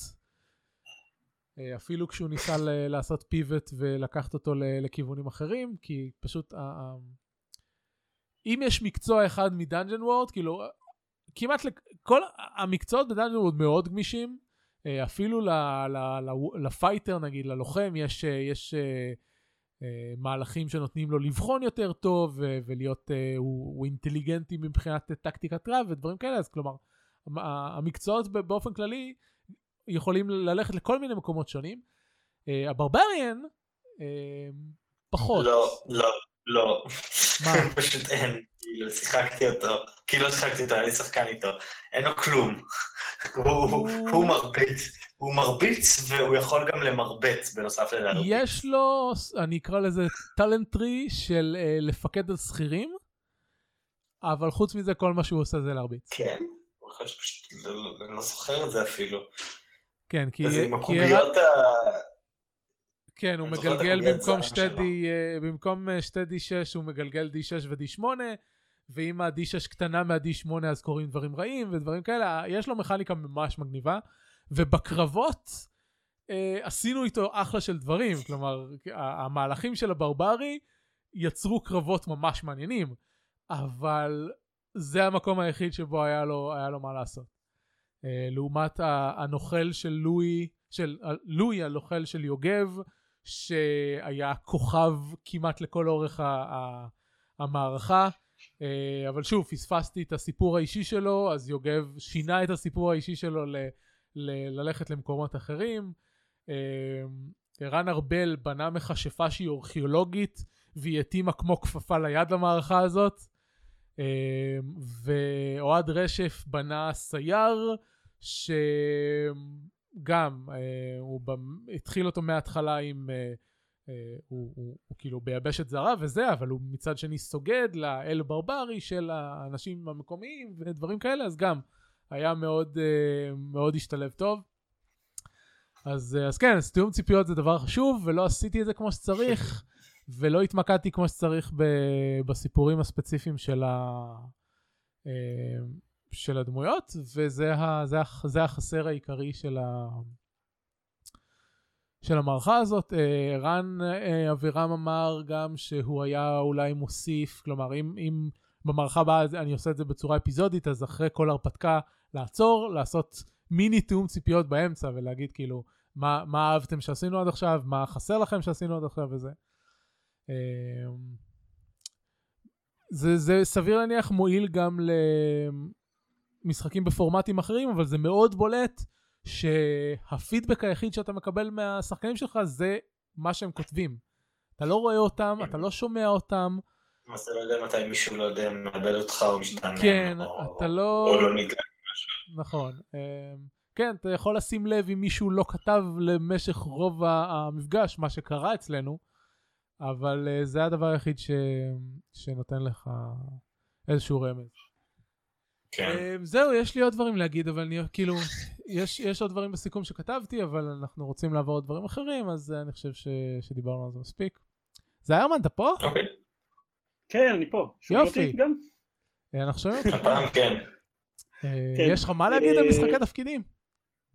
לא, אין לי מה... אם, אם לומר את האמת, כמו שבטח גם מי שמאזין לנו שם לב, אז, אז ההגעה שלי כאן הייתה מאוד מפתיעה, כי אני כזה, ראיתי שאתה כותב בפייסבוק שאתם בטוויץ', אז אמרתי, טוב, בזמן שאני אעשה כל מיני סידורים בבית, אני, אני אקשיב לכם, אקשיב לכם בטוויץ', ואז אני קלטתי שהי, I might as well כבר להקשיב לכם בהנגאוט עצמו, ו-I will earn my keep על ידי זה שאני אדבר באמצע על משהו, כשאני אומר משהו, אני מתכוון להורייזון. פשוט אני השבוע סוף סוף אחרי סדר גודל של שמונים שעות משחק וחודש שהתפוסות מחודש וחצי סיימתי את הורייזון. וואו, מזל טוב. כשאני אומר סיימתי את הורייזון אני מתכוון לתודה, סיימתי את הורייזון, כאילו מאה אחוז ופלטינום and all that jazz, שזה לא משהו שקורה לי. זה לא טריוויאלי בכלל. כן. זה לא, אני לא זוכר את הפעם האחרונה שעשיתי מאה אחוז במשחק שבאמת צריך כל כך הרבה זמן בשביל מאה אחוז, כאילו טכנית עשיתי מאה אחוז בפורטל שתיים, אבל it's not quite the same thing. וגם מצאת את ההוגעה? כאילו עשיתי את כל האצ'יבמנטים, זה ה-מאה אחוז שלו. אני עשיתי מאה אחוז ב-Mark of the Ninja. אוקיי. טכנית אני גם עשיתי... עשיתי מאה אחוז ב-Geometry Wars שתיים, וזה גם משחק שאני שמתי עליו שמונים שעות בערך, אבל לא בגלל שזה דרש, כאילו ל-מאה אחוז הגעתי אחרי הרבה פחות זמן מזה, וזה פשוט משחק שמשחקים בו לנצח. anyway, אז הורייזון והסוף שלו, כל השבחים שאתם שמעתם מניקול וממני בשבועות האחרונים, כולם נכונים, זה, זה, הם נשארים נכונים עד הסוף, uh, בגלל האופי של איך ששיחקתי אותו, לא צריך להגיד מה זה הורייזון, נכון? דיברו על זה מספיק בפודקאסט. לא, לא, זה בסדר. אוקיי. um, בגלל האופי של איך ששיחקתי אותו, אז שמרתי את רוב העלילה הראשית לסוף, כי התקדמתי מעט מאוד בעלילה הראשית לפני שהגעתי לסוף, והיו כאן אנשים שאמרו, רגע, אז אולי יהיה לך קל, אולי, אולי זה, וכאילו, זה היה מה זה כיף, אבל ממש, כאילו, זה לא... זה לא ש... שהיה לי קל, כי הרמת קושי לא יורדת דרסטית כשאתם עולים לעמוד במשחק הזה, אבל אתם נהיים טובים יותר במה שאתם עושים, וזה מעולה, כי הקרבות שהמשחק זורק עליכם בעילה בסוף הם, הם קרבות קשים, ואז הם לא היו לי קשים, ו- ואני כבר ידעתי מה אני עושה בשלב הזה, אז זה רק הפך אותם ל- ל- לכיף טהור, כאילו אהבתי שהוא נותן לי ללחם בדברים הסופר קשים האלה, ואוקיי, אני יכול להראות מה, מה אני למדתי עכשיו, וזה יהיה מגניב. ובאמת משחק מצוין גם ברמה העלילתית וגם ברמה של הגיימפליי וגם היה כיף לרדוף שם על המאה אחוז. התלונה הבאמת יחידה שיש לי זה שעם כמה שהמשימות העלילתיות טובות והקרבות שלהם טובים והכל, והכל כיף, הקרב בוס האחרון, ממש הקרב האחרון במשחק, הוא מחורבן, אבל, אבל כאילו, זה לא, זה לא שהוא כל כך, זה לא שהוא כל כך רק כמו שהוא, שהוא מאכזב, כאילו, הברד אנד בטר של המשחק הזה, מה שהופך אותו לכזה מדהים, כאילו גם העלילה שלו הופך אותו למדהימה, אבל, למדהים, אבל הסיבה שהמשחק עובד זה הקרבות נגד רובוטים, נותנים לך רובוטים גדולים ללחם נגדם, והם מעניינים. מהירים והם תוקפים אותך בצורות מנות, והקרב נגדם מעניין, אתה, זה לא, זה כאילו משחק, זה משחק על, על קרבות, כל קרב נגד, נגד רובוט גדול זה, זה כמו קרב בוס במשחק רגיל, אתה, אתה סורק אותו כדי לראות איפה נקודת תורפה, ואז you're aiming for the glowing bits, כאילו, אז, אז, אז במובן הזה זה, זה כמו כל קרב בוס במקום אחר, אבל בגלל המשחק עם המערכות נזק השונות, ואיך שהרובוט מגיב לכל דבר, ו... זה שאם אתה יורה בקומפוננט הזאת עם חץ כזה, אז אתה משיג אפקט א', אבל אם אתה יורה עם חץ אחר, אתה משיג אפקט אחר, אז, אז הכל צורך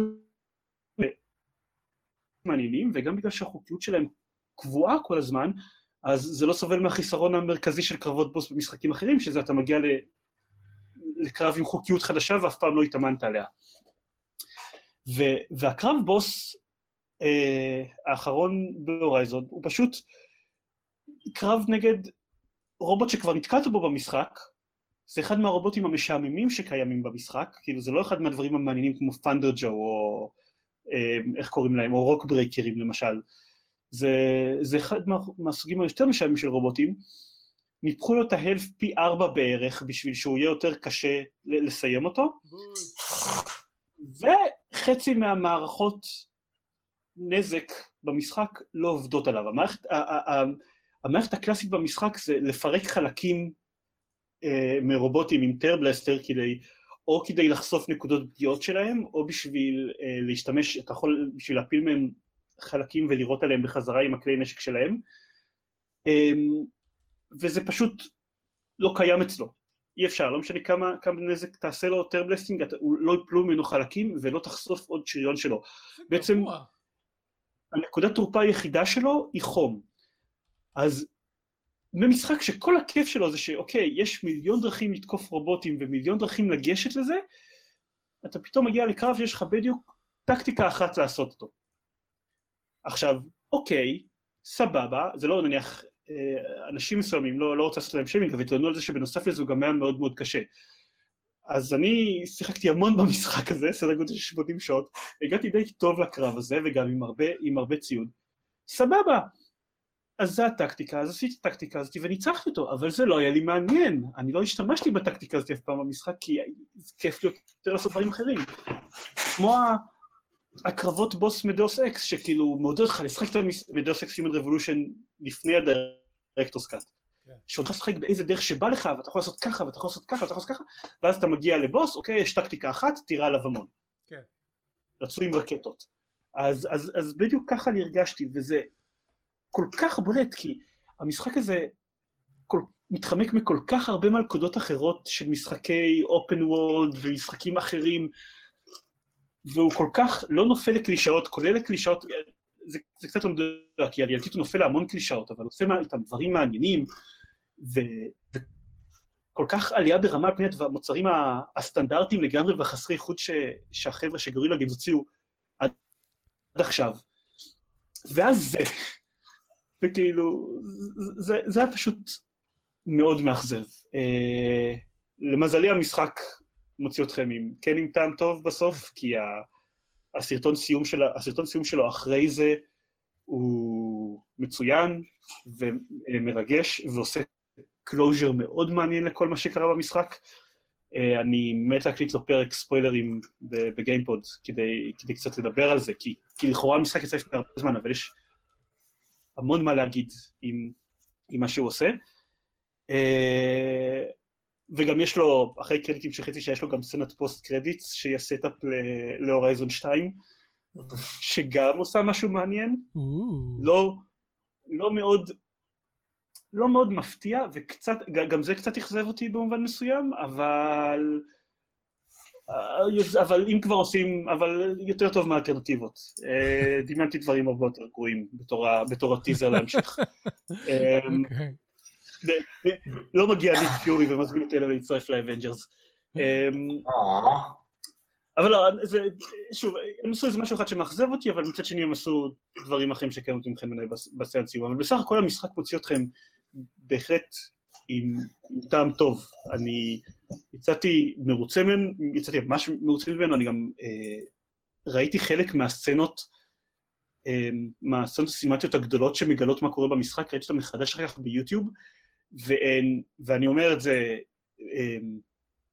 זה אני, אני יודע שאני נשמעתי עוד מגזים, אני בדרך כלל לא נוהג להשתמש בכל כך הרבה סופרלטיבים במשחק אחד, ארט בעיניי, כי הם, הם הצליחו, גם מבחינה טכנית, גם מבחינה של איך שהן מבוימות ועשויות, וגם מבחינת המוזיקה שהיא מדהימה, אני הקשבתי לה בנפרד לגמרי מהסצנות האלה, הרבה לפני שהגעתי אליהן במשחק עצמו, אבל גם מעבר לזה, אוקיי, הם היו צריכים לדחוס, לדחוס המון המון אה, סוג של אקספוזיציה נקרא לזה, כאילו זה אקספוזיציה של מה שקרה בעולם לפני המון המון זמן, מה גרם לאפוקליפסה ואיך, מה האנושות עשתה בקשר לזה, אה, אבל בנוסף, לדחוס את, ה, את, כל ה, את כל האקספוזיציה הזאת, אז הם גם דחסו את זה בצורה מאוד מעניינת, והם גם דחסו המון המון דברים לרקע. עכשיו, זה קשה, כי כי קשה מאוד לך להתמקד, גם במיומנים לך וגם להסתכל על מה שקורה ברקע. אבל הם משתמשים באינפוגרפיקה שהמשחק עצמו established במקומות אחרים, ואז זה פתאום מתחבר לך, ובלי שמישהו מסביר לך ובלי שבאמת יודע את זה, אתה, אה, זה קשור לזה, וזה עושה ככה. יושב יפה, וגם גם בכמה דברים, כולל בסצנת סיום עצמה, המשחק משתמש ב, ב, בסימבוליות הקטנה שהוא מקים במהלך כל שאר המשחק, בשביל להסביר לכם דברים, בלי באמת להסביר לכם רם. וזה זה יפה בעיניי, זה גם נותן הרבה הזדמנות, דיברתי עם אנשים ששיחקו במשחק ולא הבינו מה, מה אחד מהקולקטיבלס, ואחרי כל הקולקטיבלס יש איזשהו הסבר, חוץ מאחד שלא הבינו כל כך what the fuck, אבל, אבל לפי הצורה שלו, אז שמתי לב שזה כמו הצורה של איזה משהו שמופיע בסרטון סיום, ואז מיני כזה, אה, וזה נותן איזה הסבר מאוד יפה. מאוד אוהב את המשחק הזה, אני לא, לא אגיד כמו אקסקום שתיים, שזה מצאתי כבר באפריל את משחק השנה שלי אלפיים שבע עשרה, אבל אני מאוד מאוד, אבל, אבל זה יהיה קשה. אני לא, אני, אני כרגע לא רואה איזה משהו באופק שמנצח אותו בשבילי. אלפיים שבע עשרה? אה, הבנתי למה אתה מתכוון, כן. אתה לא אומר, כן, הבנתי. אה, אני עדיין לא מכריז על זה. כן, זה, זה היה מבין. ואני לא יודע אם יש לי זמן, אבל יש עוד סיפור אחד רק שרציתי לשחק ל... בקצרה. לא יודע אם יש לי זמן. בקצרה. אחד מהדברים היפים בו, זה שכאמור, אתם לא מתחזקים בהמון, ככל שאתם מתקדמים במשחק, אתם מקבלים יותר ציוד ולומדים איך יותר להשתמש בו. ושמעתי בפודקאסט, ב-Crate and Crowbar פודקאסט, הם עשו פרק מיוחד שבו תום פרנסיס, תום גנפוינט פרנסיס, דיבר על הורייזן זירו דון, וסיפר איך בתור דוגמה, הפעם הראשונה שנפגשים עם סוטוף במשחק, הוא נראה, הוא נראה מאוד גדול ומאוד מאיים, כאילו זו פעם ראשונה שאתם מתקלים בו, והוא מאוד, הוא, הוא ממש בוס שקשה לנצח, ובהמשך המשחק, כאילו סוטוף תוקף אתכם, בסדר, מה, זה אויב אחד מהלא אותיר, אתם, אתם מנצחים אותו בכמה מכות, כאילו, ממוקמות היטב וזהו. והוא אמר שאחד מהאפקטים שזה עושה, זה ש... הוא זכר אותו בסצנה הראשונה שמופיע במשחק, הרבה יותר גדול פיזית ממה שהוא מופיע בהמשך המשחק. כאילו, מה שזכר אותו בתור יצור גדול ומאיים כזה, כשבכל שאר המשחק, אוקיי, סוטוף הוא בערך בגודל שלי, זה לא כזה ביג דיל. ואני שמעתי את מה שהוא אמר, ואני כזה הייתי כזה, רגע, זה לא הגיוני, כי פתאום כשהוא אומר את זה, גם אני נזכר שסוטוף היה עצום בסצנה הראשונה שנתקל בו, ובכל שאר המשחק, בהמשך המשחק הוא רובוט בגודל רגיל לגמרי. אז אני הלכתי ובדקתי באמת, וחיפשתי את הסצנה הזאת ביוטיוב, ולא, הוא בגודל רגיל לגמרי, באותו גודל כל המשחק. זה לחלוטין טריק פסיכולוגי שמבוסס על כמה, איך עושים לו סטאפ, וכמה קשה לך לנצח אותו. זה הכל. וזה נפלא בעיניי שהמשחק יצליח להשיג את זה. אז זהו, פה נגמרים השפכים שלי להורייזון. אני עובר עכשיו למשחקים שהם לא אפוסים של שמונים שעות בשבועות הקרובים. זה הכל. מגניב? טוב, אז... זה בעיקר אפוסים של עשרות, כי לא אפוסים, אבל אתה מקדיש מאות שעות למשחקים בודדים. לא עשרות רבות. לא, לא. זה לא כזה ארבע מאות שעות אקסקום. נכון, אבל אוקיי, אבל הוא מיוחד. הוא... זה מיוחד בזה שהוא והורייזון הם השני היחידים שעשו לי את זה בשנים האחרונות, שהגעתי איתם לכזאת כמות של שש שעות. גם שיחקתי נניח ארבעים שעות בסיביליזיישן שש, אבל נניח את הפער של מעל חמישים שעות לא קורה, לא עוברים הרבה משחקים בכלל. כן, גם אצלי זה ככה. ארבעים שעות בסיביליזיישן זה אפילו לא, זה לא הרבה. במשך... כן, יש מצב... אני גם, אני גם יהיה מדויק יותר, כנראה שייצאו לציביליזיישן הרחבות ואני אעבור בו את המאה שעות בעתיד, אוקיי? אבל זה לא סתם. אבל לא כזה מרוכז. כן, כזאת כמות שעות בחודש, חודשיים. במקרה של אקסקום, לא זוכר, זה היה איזה מאה שעות בשלושה חודשים או משהו כזה. מ-אלפיים ושתים עשרה עד אלפיים ושש עשרה, המשחק עם הכי הרבה שעות שהיה לי בסטים היה Torchlight שתיים. ואז בבת אחת הגיעו איזה ארבעה משחקים שעקפו את זה, שזה סיטיז, סטלאריס וויצ'ר. אבל לפני זה לא היו לי משחקים שהייתי משחק מעל שישים שבעים שעות, כאילו. אני חושב שהשיא שלי הוא, זה יהיה מביך להודות, אז אולי אני לא יודע את זה. קוקי קליקר. You're in the safe place. אה, טוב, אני לא מחשיב איידל גיימס. כן, גם אני לא אחרי חלקים. יש לי מאה שבעים וארבע שעות על Call of Duty Modern Warfare שתיים, מולטיפלייר. לגיטימי. אוקיי, אז מולטיפלייר. כן, ולא. אבל להתבייש בזה. אה, אני לא סופר גם... ו-מאתיים שישים וחמש שעות Team Fortress שתיים. מאתיים שישים וחמש. אוקיי. יש מאתיים שלושים שעות ב-Left פור Dead שתיים על אותו משקל. אחריו אקסקום שתיים עם מאה שבעים ושבע שעות. אין כזה, למה הם בסטים sort by time played? יש לך. תיכנס לטאב של All Games, בפרופיל שלך, הטאב של All Games, זה מסודר לפי הזמן ששיחקת. אני אגיד דבר אחרון ואנחנו נעבור מהנושא הזה כי צריך לסיים את החדשות. אני לא כולל בספירה הזאת משחקים שלפני שהייתה ספירה, כי נגיד על... כן, ברור. איך קוראים לזה? Enemy Territory המקורי, יש לי כמה מאות שעות, זה הייתה בתקופת התיכון, חרשתי עליו, ועל וואו גם יש לי, לא יודע, שבוע של משחק בסך הכל וכאלה, אז אני לא מחשיב, אבל... in the modern days of of accountable gameplay. כן חגי. אז בואו נראה, יש לי עדיין, כאילו דברים שהם לא מולטיפלייר, יש לי כזה שישים ושלוש שעות ג'י טי איי חמש, שלושים ושש שעות אל איי נוער, שלושים ושלוש שעות מגיקה, אני לא זכור לי ש... לחצתי קיו אי, קיו אי, קיו אי במשך שלושים ושלוש שעות חיי. שלושים ושלוש שעות קוטור, ואז עוד כל מיני... שלושים שעות ספילנקי. נחמד. מלא משחקים של שלושים, עשרים ושש שעות של אמנזיה, לא שחקתי אמנזיה. אף פעם. אף פעם. טוב, אולי, אתה יודע, איזו תוכנה הפעילה לך אותו ברקע, כי אתה אספת ספרים, ספרים, קלפים. אה, לא, זה הפוטטו פקטורי של הלונץ' של פורטל, שהיה צריך לצבור פלייטיים בסטים כדי שישחררו, אני לא זוכר מה זה היה, שישחררו את פורטל יותר מהר. שישחררו את שתיים מוקדם יותר, כן. טוב, נעבור הלאה. עד כמה שזה נושא שהייתי שמח להרחיב עליו, אין לנו זמן. כן. כן, אז ככה. מה? חדשות? לפני החדשות אני רוצה להזכיר שוב שאתם יכולים לתמוך בפודקאסט על ידי לתמוך. מה זה לתמוך? לתמוך בפודקאסט על ידי כניסה ל-אייסן דוט מי סלאש בוקס ולהגיע לבוק דפוזיטוריז ולקנות שם ספרים ומשחקי לוח במשלוח חינם, ואנחנו מקבלים את זה כמה גרושים. ועכשיו חדשות ועדכונים. ככה, תגובות וענייני פרקים קודמים. אז קודם כל, אתם זוכרים ש... שהעברתי את האתר משרת לשרת ובניתי אותו בעצם מחדש? אז זה היה באג. לא, לא הגדרתי כמו שצריך את ההגדרות של הפאורפרס, ובמשך משהו כמו שבועיים לפודקאסט קראו אייסן דוט מי, במקום שיקראו לו שורפים משחקים. ואז גם לא, לא הצליחו למצוא אותנו מאזינים חדשים ב...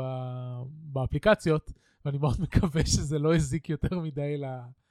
למספרי ההזנות שלנו, אבל סידרתי את זה עכשיו, הכל בסדר. חוץ מזה, המאזין צחי ארגמן שאל אותי בעמוד בפייסבוק של אייסל, מה הסיפור עם טים שייפר? וטוב שעידן זהרמן פה, לקטע הזה.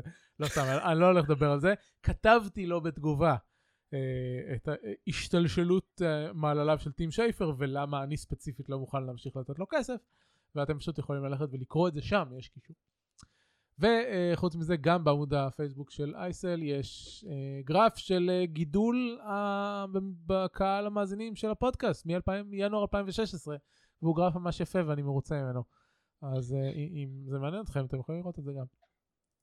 רציתי להגיד איזה יופי זה שהם נתנו לך את הפתח הזה עכשיו עם ההמבל בנדלים, שתוכל לא לקרוא, לא תלתים שיש את הכסף. אז זה היה מה שהיה בפרק הקודם, בגלל זה הוא שאל אותי, כי אמרתי, הנה, אפשר לקנות את, מה זה היה, גרים פנדנגו רימאסטרד, בלי לתת כסף לטים שייפר. כן. זה הגיע מזה.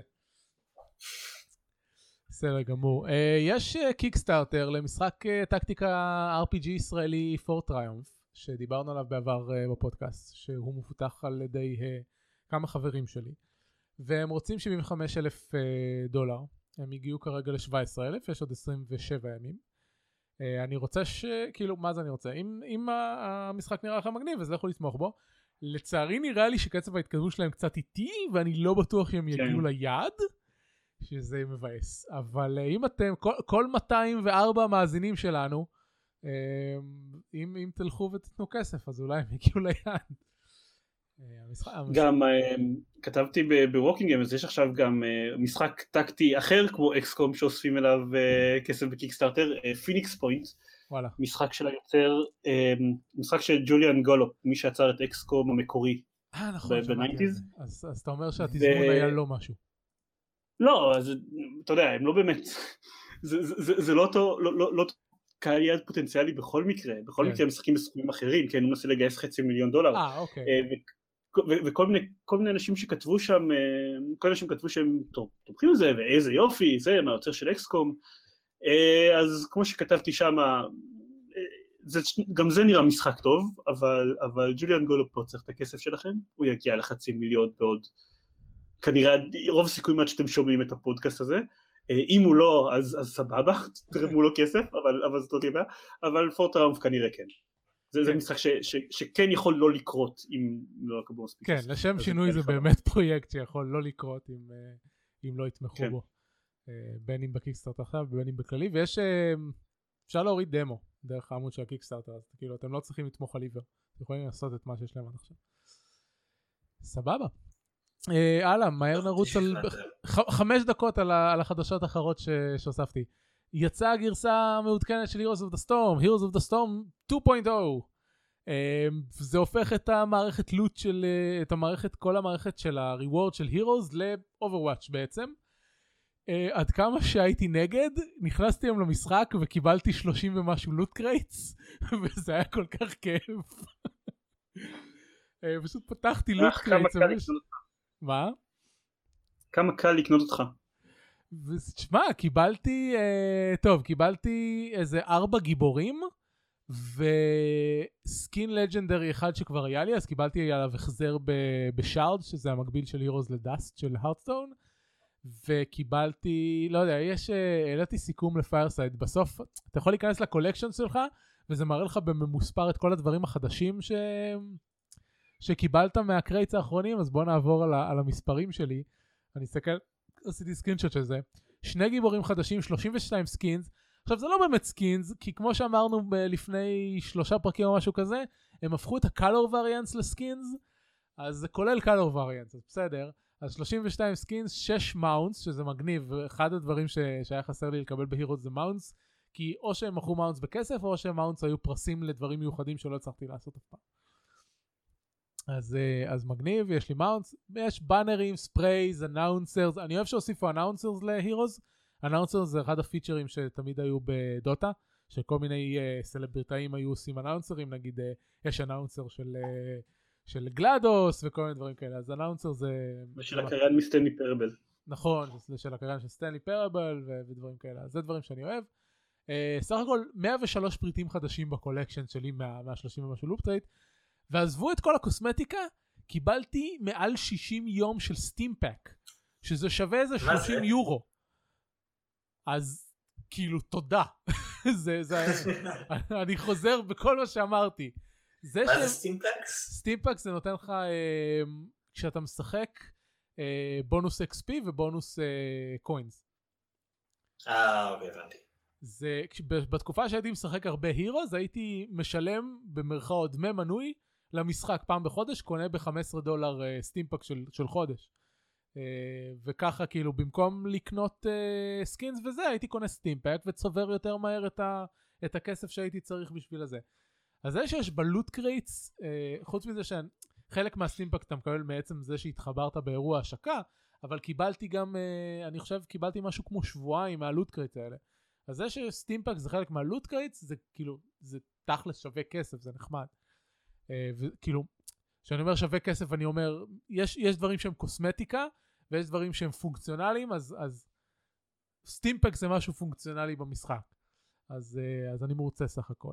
אני, שוב, אני פחות מרוצה מזה שהם הפרידו את הפרימיום קורנסי, וזה שעכשיו ה-color variants הם סקינס, אבל סך הכל נראה שהמערכת עובדת, אז, אז סבבה. אני בתור שחקן מתחיל במשחק הזה, סתם מאוד מתלהב מהבנדל שאפשר לקבל עשרים גיבורים מתנה. כן. כאילו, אתה בוחר איזה סוג משחק אתה רוצה לשחק, כאילו איזה סוג גיבורים, ונותנים לך, או, כאילו אחד משלושה סוגים, או מיקס, והם נותנים לך פשוט מלא גיבורים, וזה ממש כיף, כיף להרשבים. יש ארבע מגה בנדלס שונים, כל מגה בנדל עולה מאה ג'מס, והם אקסקלוסיביים, כלומר, מיוטשל אקסקלוסיב, אתה יכול לקחת רק אחד, וכל מי שמתחבר עד לדעתי השביעי למאי, יקבל... עשרים ושתיים במאי, לא? מה, חודש? אוקיי, לא בדקתי. אז אני צריך לתקן את זה. אז כל מי שמתחבר מקבל את הג'מס בשביל לקנות את זה, כלומר, זה לא שאומרים, טוב, אתם צריכים לספור את הג'מס. לי, כחלק מזה שלא יודע שאני שחקן ותיק וזה, יש לי אלף ומשהו ג'מס, אז אני יכול לקנות עכשיו עוד דברים אם אני רוצה. אבל זהו, כן, זה כאילו, אם חשבתם אי פעם להיכנס להירוז, למרות שכמו שאמרתי... זה הזמן. כן, זה הזמן. זהו, אני לא רוצה להיכנס להירוז. מה? למה? לא, don't make me. לא מכריחים אותך, כאילו חסרים לך דברים לשחק. כן, זה נכון. אני סתם אומר שזה פרומושן שממש בבירור נועד לשחקנים חדשים שעבורם, זה הרבה יותר, כאילו, אני קיבלתי תשע עשרה גיבורים בבנדל הזה בפועל. אני גם משוכנע שזה בחלק הסתמכות על הקהל החדש של Overwatch, כי גם מפה חדשה וגם גיבור חדש של Overwatch נכנסו עם העדכון הזה. כן, אני אומר. אז זה כן. קיצור, כל הכבוד בליזארד, תעשו את אותו דבר בבקשה להרפסטון איכשהו. איכשהו, כן. תחשבו על דברים קוסמטיים לתת לאנשים. טוב, יש עוד כל מיני חדשות, אבל אתם יכולים להיכנס להערות הפרק ולראות אותם, הן לא מאוד חשובות. יצא העדכון החדש של ג'י או ג'י גלקסי, שדיברנו עליו לפני כמה פרקים. תפתחו את הגלקסי שלכם. דבר אחד שרציתי להגיד בהקשר הזה, מחשבה שעלתה לי בראש. אם אני מסתכל עכשיו, על הממשק של סטים ושל ג'י או ג'י גלקסי, אם, אם הייתי צריך להכניס עכשיו שחקן חדש לגמרי, לא מבין במשחקי מחשב, ואני אגיד, צריך להגיד לו איפה לקנות משחק, רק מבחינת כמה קל יהיה לו להשתמש בתוכנה, הגלקסי כאילו שמיים וארץ נראה טוב יותר, מ... רק מבחינת חוויית המשתמש, לא מבחינת שום דבר אחר. כן, לגמרי. הממשק כאילו הרבה יותר, סטים נראה כמו ממשק לפאוור יוזרס, עם כל התפריטים והטקסט הקטן שלהם. אולי בפרק הבא שתהיה ניקול, היות שזה המקצוע שלה לעשות חוויית משתמש, נדבר על זה. היא כתבה שעכשיו יצאה מהמשרד. לא, היא מדהימה. מה החברה שלך עושה לה? היא הייתה שם קודם. אני לא יודע, אני לא יודע. בפיתוח המצב בסדר. אתה אומר שהיא צריכה ילד בשביל לצאת מהמשרד. אני אני לא נפתח את הכביסה המלוכלכת פה בפודקאסט. בסדר. צריכה להיות לא אורקוהוליקית. זה גם נכון, זה גם נכון. טוב, סיימנו חדשות ועדכונים. אתם רוצים להוסיף משהו לציפיות לעתיד? כי לא, כאילו, זרמן לא היה בהערות הפרק וחגי לא כתב שם. הייתי מלא ציפיות לעתיד. אני רוצה, קניתי את... איך קוראים לו? The Sexy Brutal. אוקיי. שלחצת על ניקול לשחק והיא שיחקה. לחצתי. אני רק אמרתי לה, היי, שמי, יש את המשחק הזה, כולם מדברים עליו, מישהו סבבה, לא יודע, אולי זה ילך נחמד, ואז היא קנתה אותו. אבל תכנתי לקנות אותו כשאני אסיים את הורייזון, ובנוסף לזה אני רוצה קצת לשחק עם הדמו של פורט טריומף, אולי אפילו להקליט לו איזה משהו, נראה איך זה ילך, וקיבלתי לפני כמה דקות את ה... קוד ביקורת של סקנר סומבר, המשחק החדש של אינטרוורז'ן, שהוא, הם מתארים אותו בתור ההפך המוחלט מפריזון ארכיטקט. אז נראה, אני לא יודע. משחק מנג'מנט שבאמת יש בו מנג'מנט? אני לא חושב שהוא משחק שברור מה אמורים לעשות בו? הוא נראה לי כמו ווקינג סימולייטור ממה שנראיתי עד עכשיו. ראיתי שהוא מופיע ב-ג'י או ג'י, אבל לא ידעתי שזה שלי אינטרוורז'ן, עכשיו אני יודע, הוא נראה ממש מוזר. כן, אז אני מניח שאני קודם כל אתחיל מהסקנר סומבר ופורט טריומף, כי עליהם אני אשכח רוצה גם לדבר בפודקאסט שלנו וכאלה, ואז אני אעבור לסקסי ברוטל. אבל יש הרבה משחקים. מצא, כן.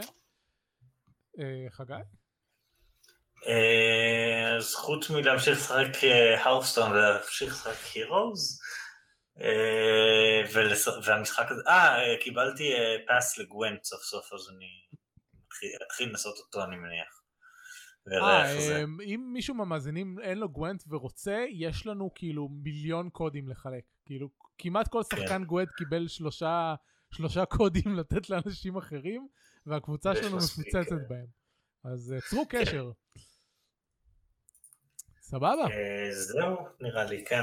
אז אנחנו נסיים את הפרק, היה פרק מאוד נוסח, לדעתי, ובזכות זיירמן גם... החלק שני הייתי בו בכל אופן היה נפלא. ובזכות זיירמן גם נמשך קצת יותר ממה שחשבתי שהוא יצא. אה, לא אמרתי מה אני זה, אז אני היום קודם כל היה לי קצת משעמם בלימודים, אז התקנתי מחדש Game Dev Tycoon, שיחקתי בו משהו כמו שעתיים וחצי, נזכרתי שהוא מצד אחד כיף ומצד שני משעמם. זה משחק מאוד אמביוולנטי. אני נורא אוהב אותו, אבל הוא יכול להיות ממש משעמם. אם אתה, כאילו, זה, זה ממש לא משחק להתמקד רק בו. זה, זה משחק, זה, זה, הוא צעד אחד מלהיות איידל גיים. וככה צריך להתייחס אליו. ואחר כך התקנתי משחק בשם Braveland Wizard, שזה אחד, זה סדרה של משחקים שנקראת Braveland, ושיחקתי בראש, סיימתי את המשחק הראשון, והתכוונתי לשחק בוויזרד, ויש לי אותו בלייברי, אז התקנתי אותו. הוא משחק טקטיקה כזה, מבחינת כאילו, כל הקרבות בו הם על, על רשת, כמו קרבות של Heroes of Might and Magic. אז, אבל כאילו, תחשבו על, על קרבות של Heroes of Might and Magic, רק בלי כל המסביב. אתה עובר בין נקודות למפה ו- ועושה קרבות כאלה עם-, עם יחידות שאתה מקבל. מאוד חמוד, מאוד קליל, מאוד נחמד. אה, ממליץ להסתכל עליו עם, עם-, עם קרבות, עם סגנון כזה של טקטיקה, זה הקטע שלכם. וחוץ מזה, אה, התחלתי לפני, לא יודע, שלושה ארבעה ימים את סיגנל פרום טולווה שהזכרתי בפרק הקודם. לא עברתי בו מספיק אה, בשביל לגבש עליו דעה. הוא מעניין, אני אגיד ככה. זהו, עכשיו באמת נגמר. זאת הייתה התוכנית הספת של שורפים משחקים. עונה רביעית פרק אחד עשר. אתם יכולים למצוא את כל הפרקים שלנו ב-איי סי נקודה מי, ואת הדרכים לתמוך בנו, וליצור איתנו קשר, ולהירשם לפודקאסט וכו'. וזה הכל. אני אביב מנוח. אני חגל קיים. אני עידן זרמן. תודה לכם, ולהתראות. להתראות. It out.